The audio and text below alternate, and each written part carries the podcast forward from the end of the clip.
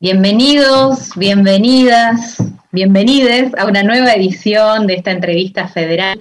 Es una entrevista donde periodistas de distintas regiones del país nos unimos de manera colectiva, entre todos preguntamos a los entrevistados de hoy, en particular a quienes agradecemos profundamente que estén, estén acá, eh, los artistas que hoy nos visitan bueno, más allá de cantar, de tocar o, de componer, son artistas que nos ayudan a pensar y a emocionarnos incluso con aquello que vamos pensando.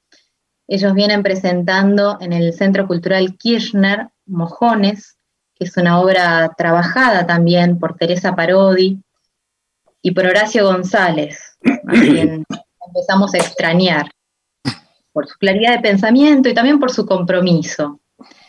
Con nosotros, con nosotras, Liliana Herrero y Juan Fal. ¿Cómo están? Bienvenidos. Hola Liliana. Gracias. Gracias, por, la invitación. Muchas gracias. Hola Juan. Encantado. Es, es, interesante que yo por lo menos la primera vez que, que hago así una entrevista por Zoom con gente de, todo el país y eso es siempre muy estimulante para nosotros. Eh, veo que hay gente de, bueno, de distintos lugares, de Tucumán, recién dijiste, no veo los nombres, pero no veo los lugares de donde son. Ahora cada quien va a saber que te, va a ir recordando desde dónde te pregunta y, y seguro se van a emocionar porque es un recorrido gigante el que nos permite hacer la radio pública. Mira, vamos a empezar con Francisco, que está en la Quiaca, Francisco Chazarreta. Ah, sí, Francisco. A ver, ¿dónde está? Me perdí. Bueno, Francisco, te escuchamos. ¿Qué tal? Muy buenas tardes. Eh, muy emocionado realmente de participar en esta entrevista federal y nada más y nada menos que con Juan, a quien saludo, a Liliana, también eh, ellos estuvieron por acá, por la Quiaca, en varias oportunidades, y Liliana también participando de un recital memorable en Santa Catalina junto a Mercedes Sosa. Bueno, Juan también eh, lanzando cajita de música acá en la Quiaca hace un tiempo atrás. Y yo les quería eh, preguntar, a propósito de esto, ¿no? del contexto de frontera argentino-boliviana, ¿qué rol cumple esta obra Mojones a la hora de repensar la historia de nuestros pueblos latinoamericanos? Bueno, son eh, mojones tal vez específicamente argentinos, los que hemos elegido, sabiendo que hay miles de otros mojones. Pero también eh, al menos yo pienso que esos mojones que hemos elegido no pueden no extenderse a Latinoamérica. Porque en todos los pueblos latinoamericanos, estos acontecimientos, que son acontecimientos violentos, algunos tristes, otros celebratorios, eh, han sucedido en todos los pueblos de Latinoamérica en distintos momentos, tal vez. Pero pienso en la frontera de, de Jujuy con Bolivia. Y bueno, no puedo dejar de, de pensar en esta hermosísima esperanza que se ha abierto en Bolivia y al mismo tiempo eh, los dolores y los sufrimientos que ese país ha tenido desde hace mucho tiempo atrás y en un cercano, en un tiempo cercano también, ¿no? Entonces, los mojones son acontecimientos políticos, son acontecimientos culturales, son acontecimientos que nosotros lo hemos transformado en poesía y música, sobre todo en poesía de Teresa Parodi, la música de Juan Falú.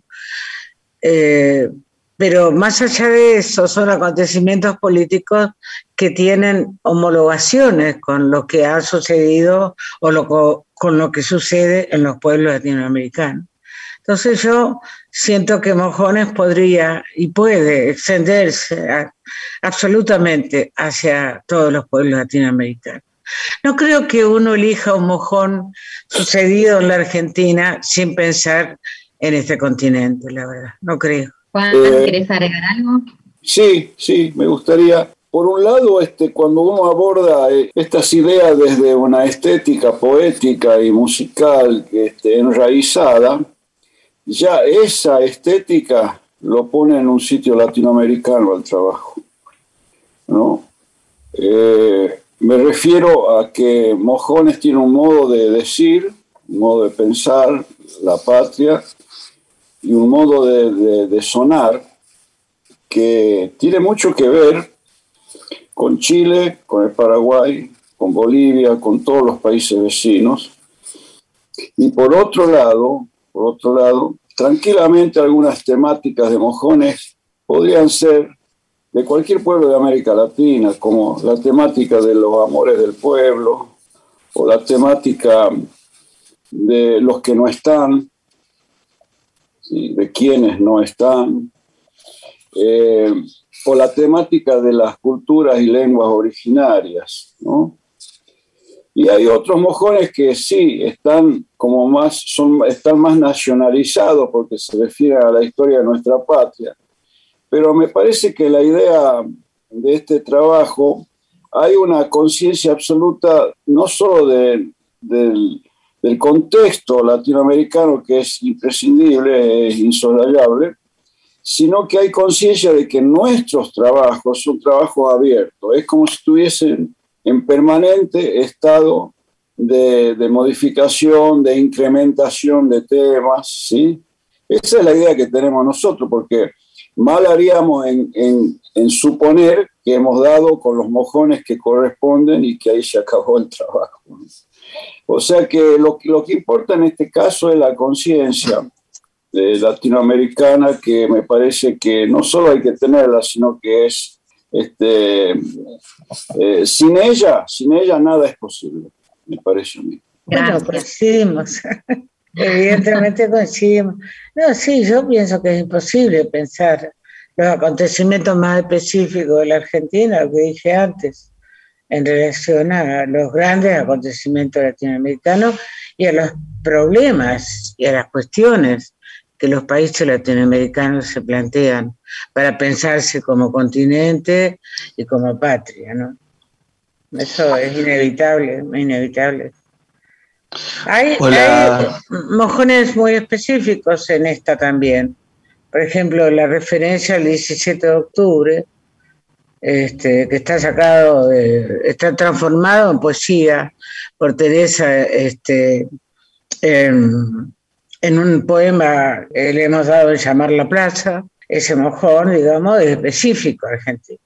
Pero no son específicas de Argentina las grandes rebeliones populares. Y eso acontece, ¿no? Y ha acontecido. Para arrancar la entrevista, ¿no?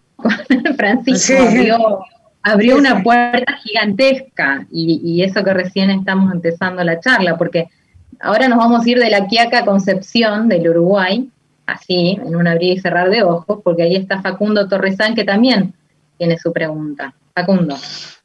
Hola Liliana, Juan, soy Facundo Torresán, como les decía Colo, de LT11, Radio General Francisco Ramírez, y pertenezco también al movimiento de Costa a Costa.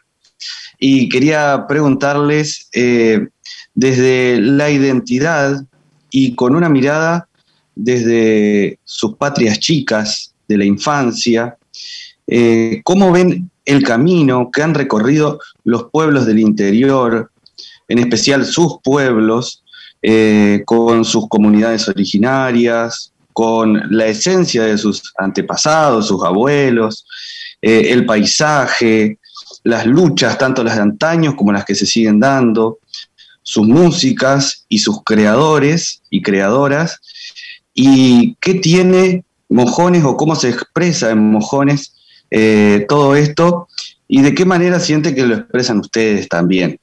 Mira, Facundo, eh, vos preguntaste por, la, por el pago chico y la, cuestión de las culturas originarias, ¿no? su, devenir, digamos.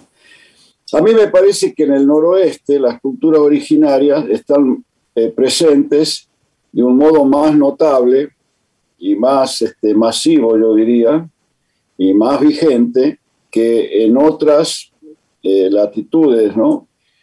Porque las culturas eh, de, de, Catamarca, bueno, las, las del imperio incaico, pero las anteriores también, ¿no? Las aymaras y las que fueron sometidas por el imperio incaico y las que resistieron al al invasor español, como los diaguitas, que tuvieron una resistencia impresionante, existen como comunidades muy fuertes y se, se consideran naciones, inclusive están consiguiendo conquistas legales en ese sentido, ¿no?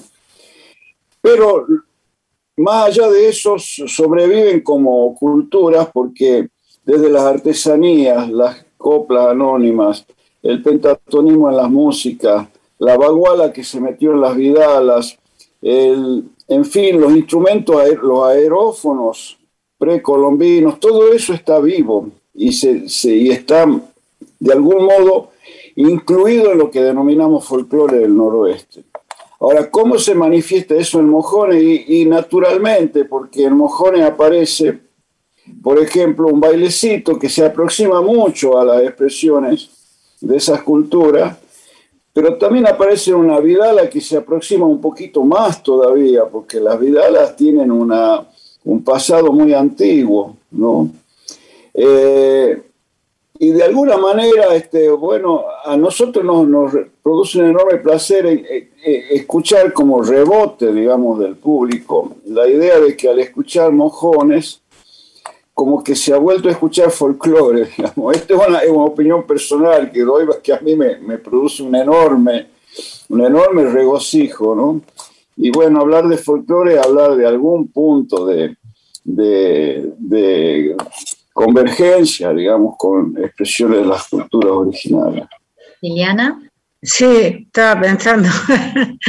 este, eh, bueno, eh, el, el movimiento Costa a Costa es un movimiento investigador por excelencia y aparte instrumentistas y tocan, ¿no es cierto?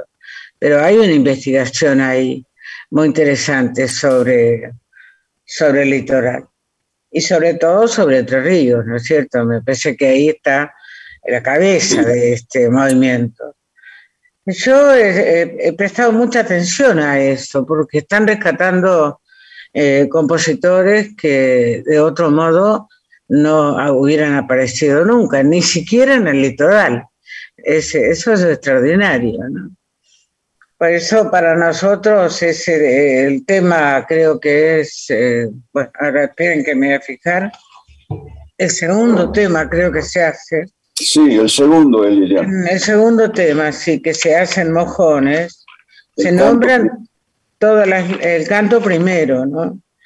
Eh, antes habíamos sugerido un nombre que yo no abandono, que es el que antes estaba, ¿no?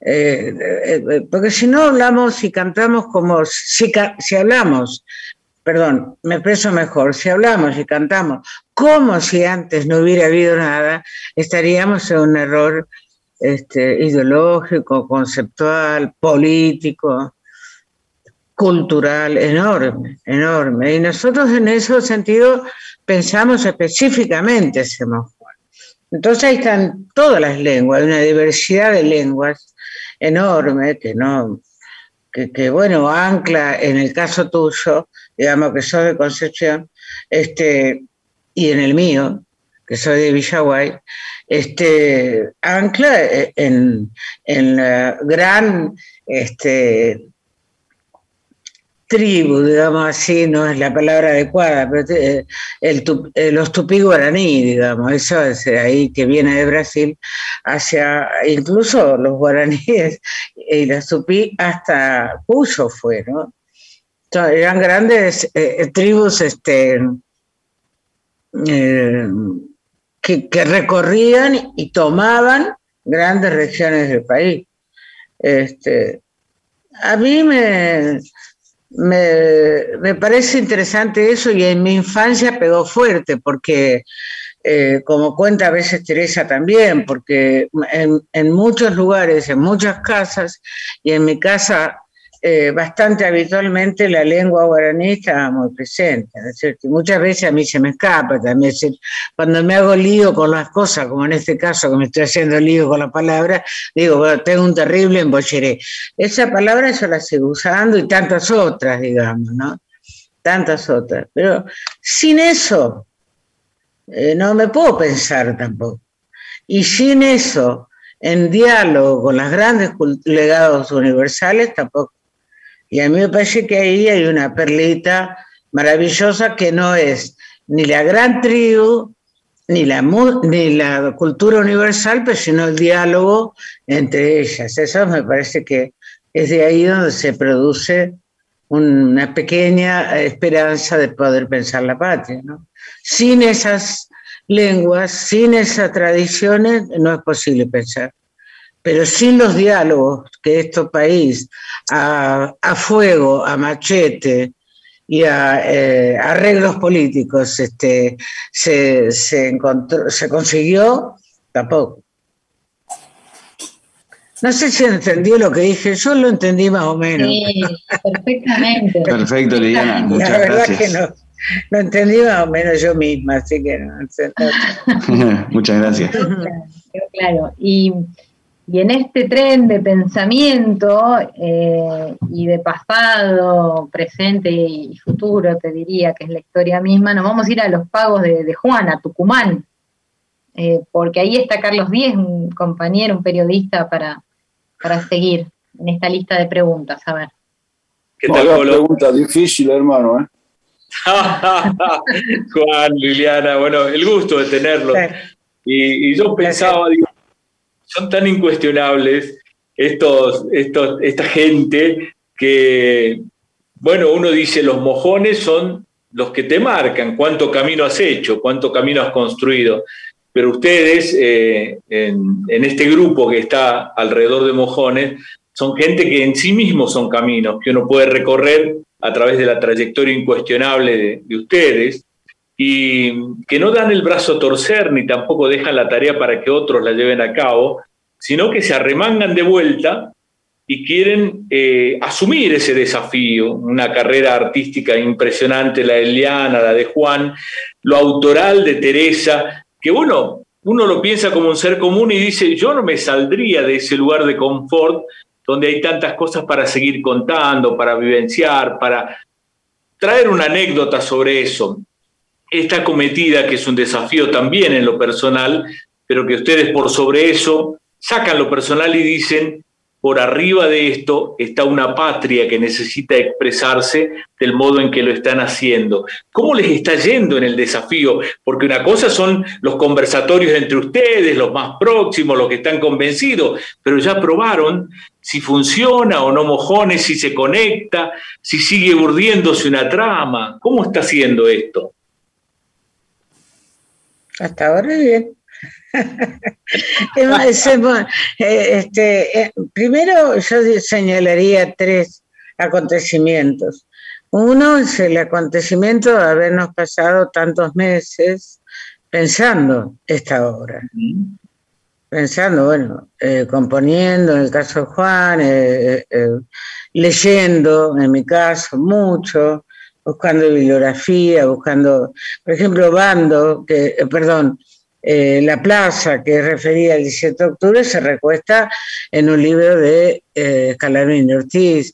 Bueno, y así fuimos, yo fui buscando sobre todo eh, textos, libros, quiero decir, ensayos, que me parece que se podían, de ahí se podían sacar los mojones. Ese no es un procedimiento nuevo, ese es un procedimiento que está en la poesía que están los grandes eh, poetas y escritores. Por ejemplo, en el caso de Osvaldo Lamborghini, él hace Eva Perón en la hoguera, pero cuando hace Eva Perón en la hoguera lo hace sobre un libro fundamental que es La razón de mi vida. Él desarma eso, pero hace una gran obra. Digamos, nuestra intención primera fue esa. Entonces eso generó eh, muchos meses de encuentro y de grandes debates, muy interesantes sin duda. Pero también esos debates y esa obra estaba pensada en las influencias de estos mojones en nuestra generación, en nuestra generación. Y entonces también uno le entrega como un legado cuáles eran nuestras preocupaciones y cuáles eran los mojones que nos este, marcaron claramente a nuestra generación. Hemos hecho dos conciertos. Esto sí va a ser el 25 de mayo. Y por la pandemia no se pudo hacer. Era una fecha clave esa, ¿no es cierto? Después se fueron postergando las fechas patrias, que es ahí donde tiene que estar. Y bueno, empezamos en agosto porque es lo que nos permitió eh, este desastre que es la pandemia y, porque además no sabíamos si después no iba a explotar de nuevo y, no la íbamos a poder hacer. Eh, lo personal yo hubiera preferido que, que, fuera en septiembre, octubre, que me diera un changüí a mi más, mayor personal, pero, pero bueno, acepté el desafío y, y hemos hecho dos conciertos este, con mucha emoción de parte nuestra y de parte del público muchísima emoción y mucha alegría y, y notamos, o por lo menos yo noté, la necesidad urgente de la, de la presencialidad en los conciertos que tienen las personas y nosotros mismos con el público. ¿no? Sin duda, claro. No sé si Juan quiere eh, acotar algo, seguimos con La Rioja. No sé, no sé cuánto tiempo tenemos porque me parece que en función de las de, la cantidad de, preguntas. Sí, y de la cantidad de, preguntas que seguramente habrán, este, si, si hay que darles tiempo a las compañeras y compañeros para que pregunten, yo hago mía las palabras de Liliana, porque realmente este, eh, lo único que quisiera decir eh, es que la idea que, que, me gustó, la idea que pusiste vos, Carlos, de que nos arremangamos y nos pusimos a laburar, me encanta esa idea porque somos somos personas que hemos atravesado la barrera de los 70 años y nos sentimos con una gran energía, una gran vitalidad y creo que eh, la novedad de este trabajo no fue el amor a la patria, porque el amor a la patria está desde, hace, desde que la queremos, desde la infancia está el amor a la patria. Lo que, la novedad aquí es, es que se junten tres miembros de una generación que tiene ganas de contar cómo ha amado a la patria y cómo la ha sufrido a la patria también, ¿no? Y eso sí, eso ha sido un motor impresionante, sabiendo nosotros, por supuesto, porque no vamos a incurrir en la soberbia de suponer que nuestra perspectiva es la perspectiva gloriosa de la patria. Sabemos que así como hay otros mojones, hay otras perspectivas también. Con seguridad. Bueno, Vamos entonces, sí, rápidamente, es verdad lo que, lo que acotaba Juan, eh, tenemos solo una hora y somos muchos para preguntar. Eh, vayámonos a La Rioja ahora, a ver qué pasa por allí. Karina. Perfecto, muchísimas gracias Liliana, Juan, un cariño muy grande para ustedes. Es hermoso tenerlos acá con toda la gente de Radio Nacional de todo el país. Y bueno, nosotros queremos saber si va a haber disco acerca de esta obra. Yo lo que quiero saber es si va a haber disco en el mundo. Ojalá que haya, ¿no? Es como que va desapareciendo, pero me parece que hay que dejar plasmado, ¿o no? Y a nosotros nos gustaría a nosotros también. Estamos Cuando el pueblo y la gente pide, tiene que haber, ¿o no? Mira, esperamos los resultados de las grabaciones en vivo, a ver si de ahí surge un material este, en condiciones, digamos, de, plasmarse en algo, que sea disco o cualquier otra plataforma, ¿no? Pero es obviamente... Seguro que sí. y cuando ya Claro, cuando ya se encuentren con el disco, se van a acordar que una riojana lo pedía. Liliana sentía con la cabecita así, decía así. Hace falta. Inclusive hay un librito, este, que de eso puede hablar Liliana y contarles. Hay un librito que nosotros hicimos y hay, ya tuvimos espectadores que nos piden ese material para las escuelas, maestros o maestras que están pidiendo eso para la escuela. Así que hay mucho para hacer. Nosotros habíamos pensado repartir este cuadernillo donde están todos los textos, todas las partituras y todas las este, los que todos los que tocan, los autores, los instrumentistas que están. Bueno, con una foto final que hicimos en el último ensayo, no sé si por acá se ve, donde estamos los siete, porque somos, ¿se ve? Bueno. ¡Ay, qué lindo! es el último ensayo que hicimos ahí en el, en el CCK y entonces aprovecho para nombrarlo a los compañeros y a las compañeras que están. Por favor. Este, Lilian Saba, eh, Facundo Guevara, no sé cómo hacer para mostrárselos. Este, Juan Falú, Teresa Parodi, yo que parezco Leda Valladares, me dijo mi nieta, o sea, no sé por, qué soy. Eso me dijo. Eh, Pedro Rossi en guitarra y Ariel León en contrabajo. Nosotros pensábamos repartir esto, era muy importante para nosotros, pero en las instituciones está prohibido la, por la pandemia el, este, el papel. Mm. Y entonces no lo pudimos hacer, no lo pudimos hacer. Yo creo, espero que las instituciones salgan pronto de esta, de esta mm, prohibición, porque también hoy se están repartiendo papeles para la campaña todo el día, ¿no? Y, los kioscos no se han cerrado, o sea que los diarios se siguen comprando, que, es bastante sorprendente, ¿no? Pero bueno, no pudimos, las instituciones no lo dejan, incluso en el Teatro Cervantes, me enteré hoy, lo que le dan a la gente es un, uno puede escanear un, eh, ¿cómo se llama? programa, lo que sería un programa de mano. Claro. Eh, sí, pero tiene pero virtual, claro. Sí, pero es virtual. Bueno, digamos así virtual. Pero un código QR. Exactamente, un código QR, eso están haciendo en el Cervantes, para evitar el contacto con el papel. Así que ese sueño... guárdenlo que va a llegar, nos va a llegar en algún momento. ¿Perdón? No, digo que por favor los guarden, que en algún momento nos tienen que llegar. No, sí, esto lo hizo un amigo, un amigo muy querido que se llama eh, Carlos Lobianco. Y, bueno, después anoche ya, sin la posibilidad de poder repartirlo, este, nos, nos regaló uno a cada uno y le puso una cintita, hizo un objeto muy hermoso. Pero siempre fue muy hermoso y era una idea que, yo insistía mucho con esa idea, porque que quede plasmada el texto, la partitura, los autores, los músicos, en fin, que quede plasmado eso era fundamental para nosotros, pero bueno, no se pudo. No sé por qué estoy hablando de esto.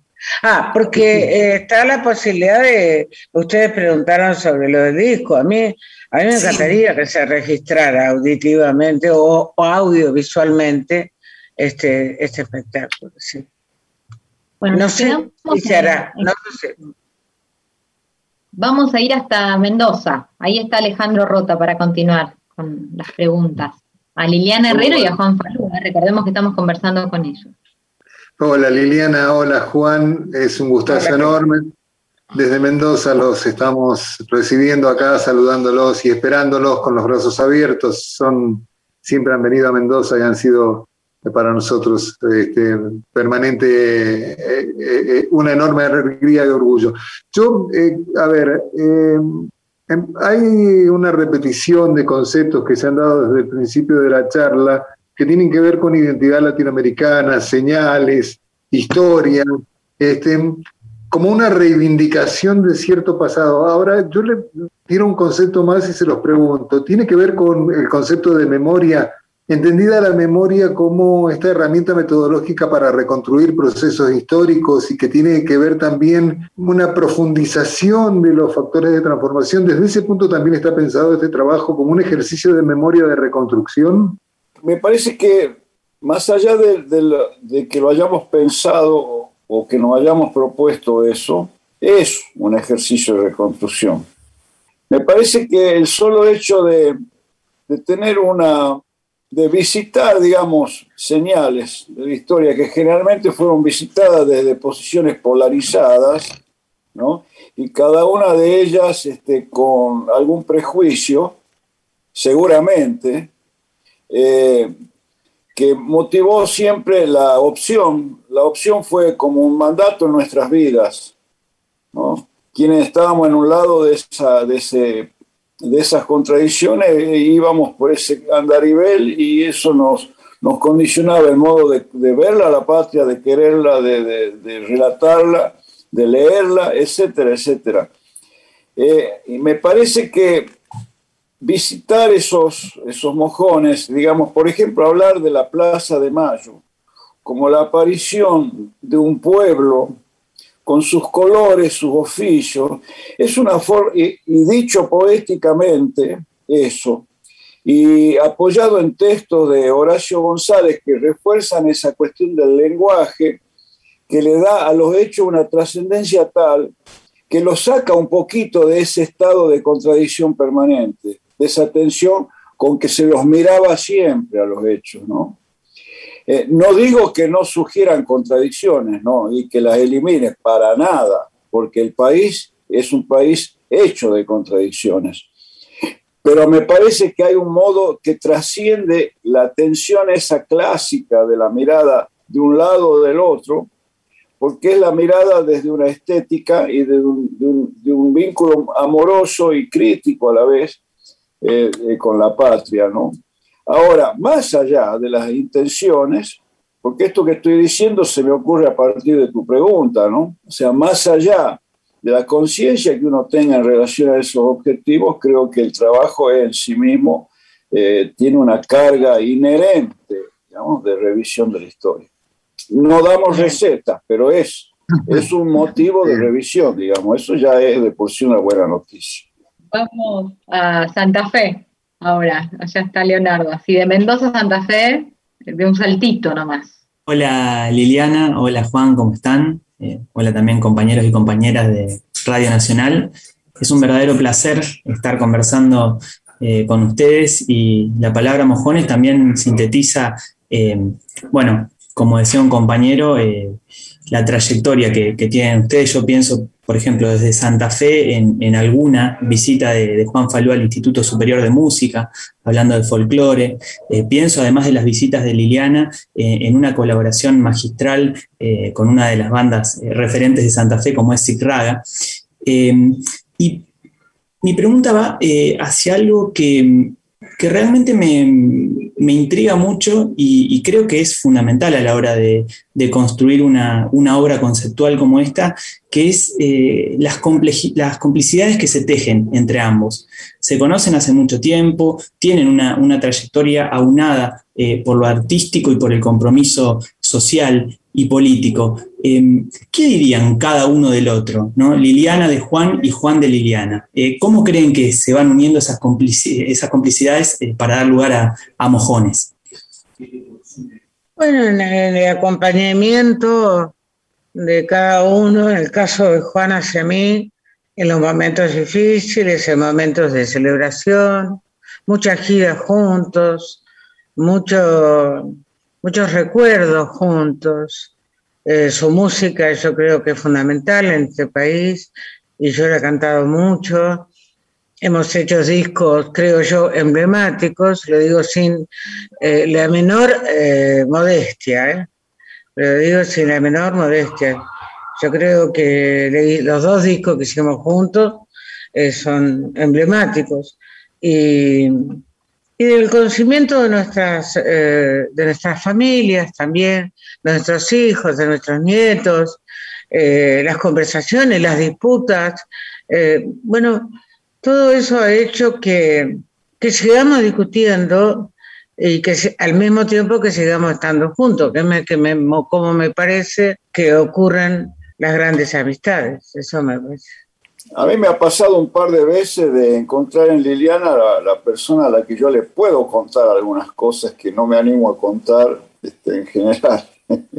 y eso, eso, eso para mí es la respuesta, ¿no? Porque eso habla de, de, habla de un vínculo, de un afecto, pero también hay una complicidad. Eh, no podemos disimular cierta complicidad por pertenecer a, la misma generación. Nosotros hemos nacido en el mismo año, creo.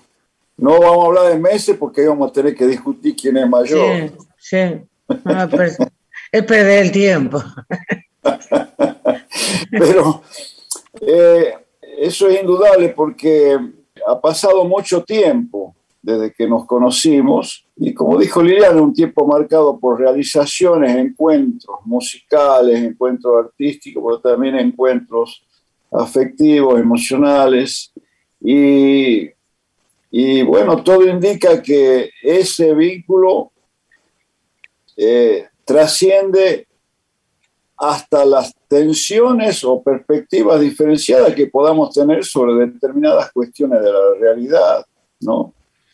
Eh, y eso es parte de, un vínculo amistoso, ¿no? Ustedes saben que la amistad incluye la diferencia y, y, y, la unidad inquebrantable al mismo tiempo, ¿no? Así que, bueno, para mí, eh, haber hecho Leguizamón Castilla con Liliana es muy importante en mi vida personal, ¿no? En mi vida artística personal está eso ahí como un, un hito.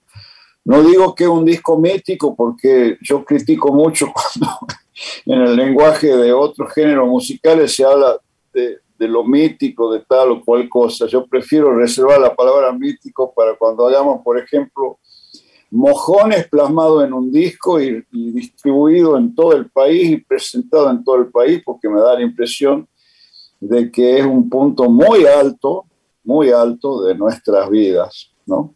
Esto que hemos hecho hoy. Qué bueno. Es un gusto muy grande saludarlos. Mi nombre es Jimena Arnolfi, les estoy hablando desde Gualeguaychú. Me emocionó mucho Mojones y, ese final con el teatro de pie y el canto colectivo, aquí está quien no está, vive en cada canción.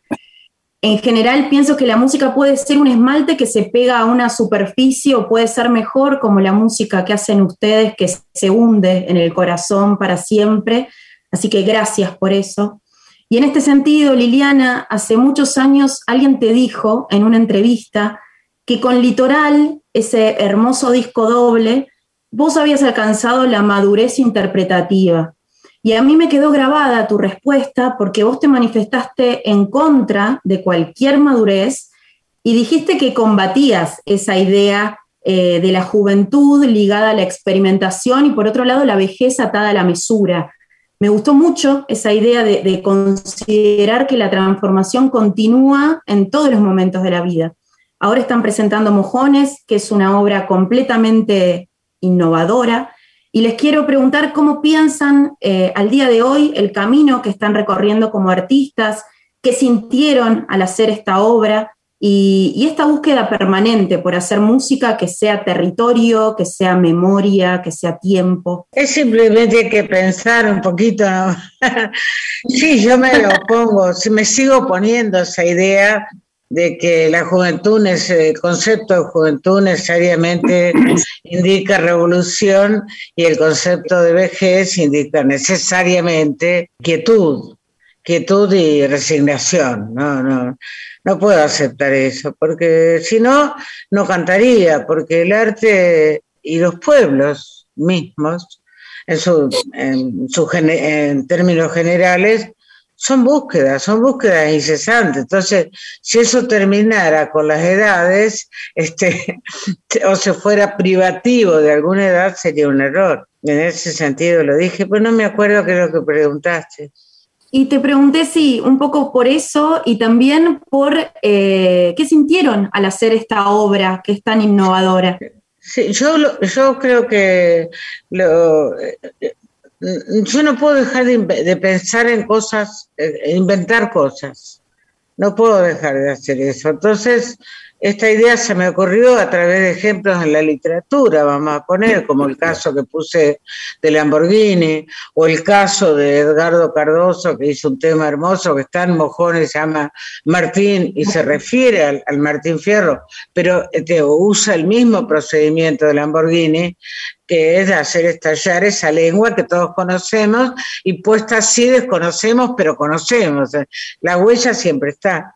Y este, yo se me ocurrió, estábamos tocando con Juan en CSK, creo que estábamos haciendo una grabación sin presencialidad eh, sobre eh, los temas de Leguizamón Castilla, pues se cumplió un aniversario y yo le conté que tenía esta idea y Juan me dijo, ya, lo hago, lo hacemos, sí, lo hacemos. Y después la llamé a Teresa y Teresa, sí, ya, lo hacemos. Bueno, eso eh, lo hacemos porque somos viejos, porque somos jóvenes. No, no, no puede eh, quedar anclado esa capacidad de invención y de transformación de uno mismo y de ofrecimiento hacia los otros de otra cosa, no puede quedar anclado en, en las edades. Tiene que quedar anclado, en todo caso, en la necesidad de seguir, la necesidad de andar y andar, andar, sabiendo que la música y el arte tienen mucho para decir sobre los pueblos, muchísimo para decir, y sobre la memoria, como preguntó Alejandro, y sobre la historia de los pueblos, y sobre nosotros mismos fundamentalmente. De hecho, creo que es por eso que funciona más o menos. Muchas gracias. Para Liliana Herrero, desde Santiago del Estero, de Radio Nacional Santiago del Estero, estaba escuchando atentamente lo que hablaba y hablaba un poco de, todo lo que tiene que ver con, la vida misma, ¿no? Y se me ocurría hacerle una pregunta, eh, si sigue sintiéndose una bagualerita como alguna vez este, alguien le, le, dedicó en una canción y que hay esa bagualerita hoy en Mojones. ¿Y qué? ¿Y qué? Perdón, lo último te escuché. ¿Y qué, hay esa bagualerita, de esa bagualerita en Mojones hoy? Eh, bueno, esa, eh, lo que pasa es que Spinetta había hecho un tema que se llamaba Bagualerita, ¿no? No, así se llamaba, ¿no? El tema.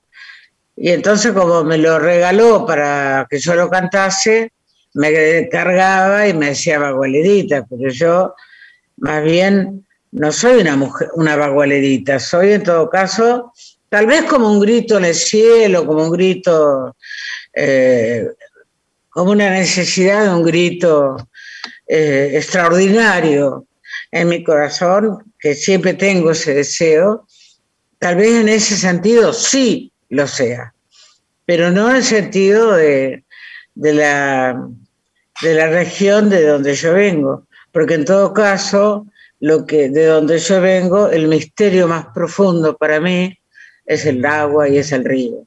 Ese es el misterio más profundo.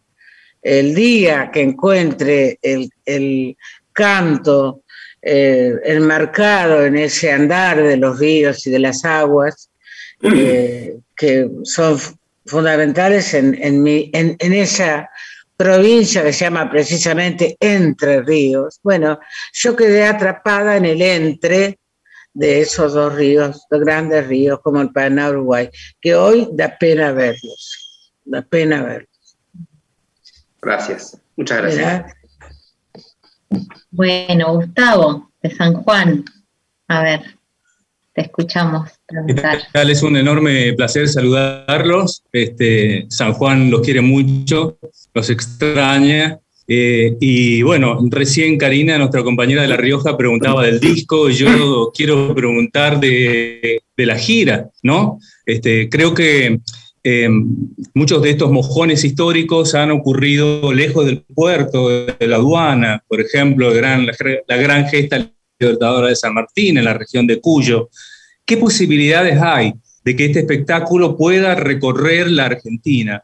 Y se me ocurre que tal vez en cada región incorporar valores artísticos locales, ¿no? Como para darle también una identidad. Hay como una necesidad de la gente de volver, de volver digo, eh, obviamente, esto pandemia mediante, eh, que, se pueda eh, realizar, ¿no? Porque la necesidad del artista del aplauso y está la necesidad del público del vivo, de sentarse, de escuchar vivo, que, es, que, no lo he podido reemplazar la virtualidad ni creo que lo pueda hacer, ¿no? ¿Existe alguna posibilidad? ¿Lo han pensado? Bueno, hay eh, un interés nuestro, por supuesto, de mostrarlo por el país. Hay un interés expresado por el propio ministro de Cultura en la misma dirección para apoyarlo este, en presentaciones en el país. Eh, eso desde ya. pero vos acabas de, lanzar una idea que me hace pensar y es una, una idea que puede disparar otras iniciativas. Por ejemplo, se me ocurre a mí que con el tiempo este trabajo tiene que ser introducido en las escuelas, por ejemplo, y podría ser un material de, que utilice maestras y maestros de música o inclusive de poesía o de literatura o de historia y trabajar coordinadamente para que en esas instituciones se canten, se piensen esos mojones y se, se hagan versiones, digamos, eh, y eso para nosotros sería algo extraordinario, ¿no? Este, nos sentiríamos muy orgullosos de, de, ese tipo de reproducciones de un trabajo que no tiene por qué quedar eh, atado, digamos, a las, a las, posibilidades nuestras como artistas de mostrarlo. Lo mejor para, para, para nosotros, me parece que sería que se apropien de mojones instituciones, generaciones, artistas, este, y lo reproduzcan. Pero cuenten con nosotros para cualquier iniciativa, ya sea a cargo nuestro o de esta idea que me parece realmente muy, muy interesante. Muchas gracias. André, Comodoro Rivadavia. Bueno, acá estoy, yo soy Andrea de LRA11, de acá de Comodoro bueno, qué preguntar, ¿no? Después de las hermosas preguntas que hicieron mis compañeros, que la verdad que me emocionaron un montón con las respuestas. Em, yo pensaba un poco cómo eh, el arte y la cultura en general, la música, ¿no? Liliana recién decía, la música y el arte tienen mucho para decir, y pensaba también cuánto tienen para decir en este contexto, ¿no? Donde estamos tratando de rescatarnos a nosotros mismos y rescatarnos como, como sociedad y rescatar nuestra cultura. Digo, no es casual que Mojones aparezca en este momento y en este contexto. Yo también pienso eso, como vos. Yo creo que no es casual que aparezca en este contexto, en esta Argentina compleja, problemática, no, no es casual. Y a mí eso me alegra. Y debería ser una señal de alarma, una señal de que todo tiempo, todo tiempo, por más complejo que sea, tiene una obra, debe producir una obra. Si tengo que pensar en qué obra eh, fue significativa para Néstor Kirchner, por ejemplo, tengo que decir Oestergel tengo que decir, o ¿No es cierto? Eh, ahora, eh, eso me indica nada más eso, que todo tiempo tiene una obra que le representa. Y yo también, de nuevo, sin modestia, digo que esta obra, Mojones, puede llegar a transformarse en un mojón de estos tiempos. Ojalá se detenga ese mojón allí hacia la mirada de muchas personas que no está necesariamente en el arte, eh, sino eh, la política, las escuelas, las instituciones, bueno, con lo que decía Juan recién. Eso me parece, me parecería importante, pero todo tiempo tiene una obra, tiene una. Y eso, yo siento que esto es este un, un recorrido de los sueños de nuestra generación y de los que están y de los que vienen y es apenas un pequeño sendero. Se pueden agregar más mojones, para atrás y para adelante. Se pueden agregar más mojones. Se puede inventar otro espectáculo que se llame así también y tenga otra, otros mojones, otros, mm, otras señales en el camino de esta patria. Eso es lo que yo desearía y pienso. Me parece que que también para el público fue un tiempo adecuado para pensar la patria, no solo para nosotros. Me parece que una pandemia es en sí misma un tiempo adecuado para pensar, para disparar la memoria, la patria y cómo, cómo recrear a la patria justamente eh, con la mirada puesta en el después de la pandemia, ¿no? Pero no hay después sino un antes. Entonces, en pandemia, la pandemia pasa a ser como una encrucijada que nos obliga a, pensar en el ayer y en el mañana. Entonces, eh, creo que debe haber surgido con, con, una gran naturalidad la idea, aunque no hayamos sido conscientes de que nos surgió en pandemia. ¿no? Y con la misma naturalidad lo recibió el público porque eh, son muchas las respuestas, las devoluciones en el sentido de que era tan necesario pensar a la patria tiempo. Piensen en los jóvenes, en los más jóvenes, por ejemplo. O en, los que no son jóvenes y las que no son jóvenes, pero por ahí, eh, por ahí están recibiendo del lenguaje político más convencional mensajes que no, no acuden, no apelan tanto a esa memoria para decidir, por ejemplo, un voto. O sea, los discursos por ahí no están sustentados desde la propia política en, en, la, en la memoria y la reflexión sobre la patria, sino en otras contingencias que están más asociadas al hecho de poner un voto. Esto es una opinión personal, pero por eso es que el arte a veces es necesario porque trasciende el discurso de político convencional y se transforma en política. Sí, yo quiero decir que lo que, lo que, estamos haciendo en el escenario es un acto, es un... Ni siquiera sé que cómo definirlo. Si ustedes preguntaran si es un concierto, sí y no. Hay fragmentos escritos de Horacio que estamos leyendo antes de cada canción, pequeños prólogos que hizo Horacio. Entonces, ahí hay ensayo, hay poesía, hay conciertos, que hay todo eso junto, todo eso junto. Entonces, el arte es estratégico, siempre a largo plazo, su movimiento a larguísimo plazo no es eh, la circunstancia del momento, es mucho más, mucho más que eso, pero a veces se adelanta en su, en su formulación y en su concreción a lo que puede pensar la política. Entonces, eso sí me parece importantísimo. Por eso pienso que el concierto, si es que es un concierto exclusivamente, que no lo es, eh, es eh, un acto, un acontecimiento absolutamente político en el sentido más amplio del no coyuntural, sino a larguísimo plazo, estratégico. Muchas gracias. Muy, muy interesante, ¿Eh? muy interesante. Me encanta. Es para quedarse charlando más de una hora. Sí, claro que sí, claro que sí. Y, y, te escuchaba Liliana y también a Juan, ¿no? Y qué bueno esto que están resaltando, porque sé que al día de hoy todavía hay como una especie de, cultura mm, que nos quiere hacer creer que lo que importa es solo lo de hoy, vive el hoy y ya está, ¿no?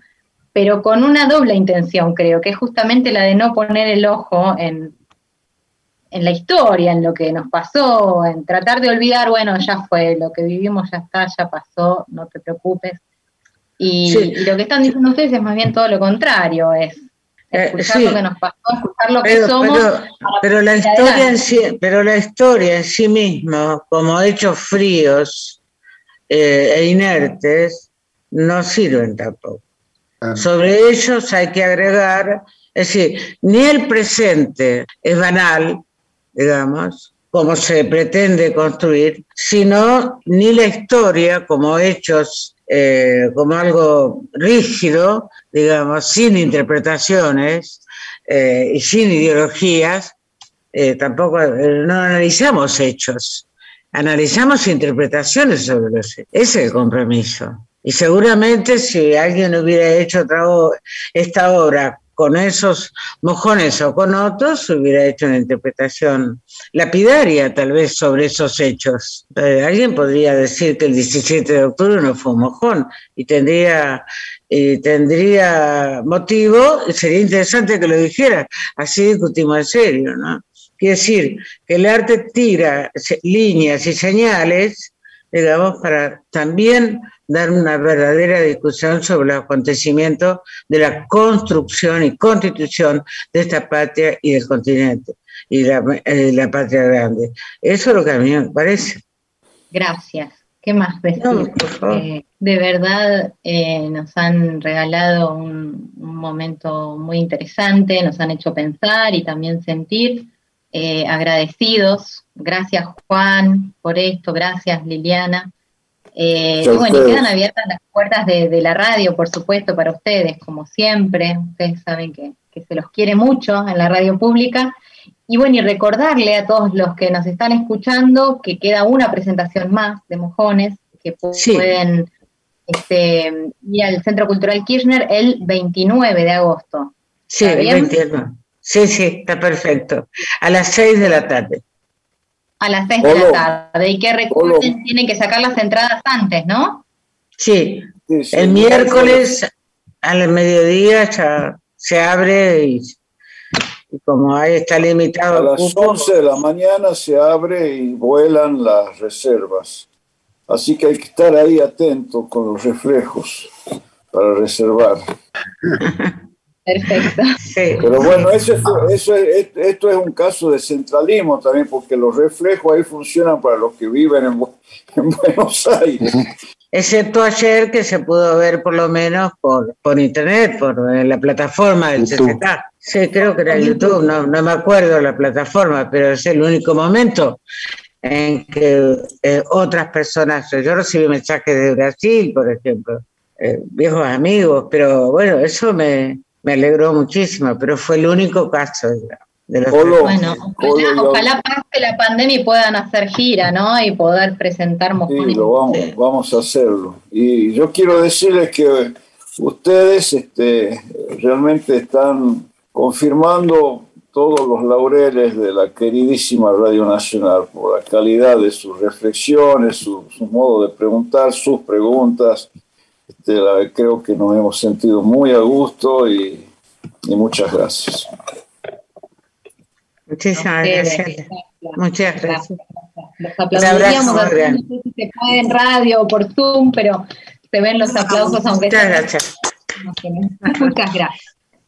Gracias, buena vida. Chao, chao. Chao, hasta luego. Chao, hasta luego. gracias. Adiós, hasta luego, muchas gracias. Muchas gracias. Gracias compañeros y compañeras. ¿eh? Muchas gracias, un placer como siempre.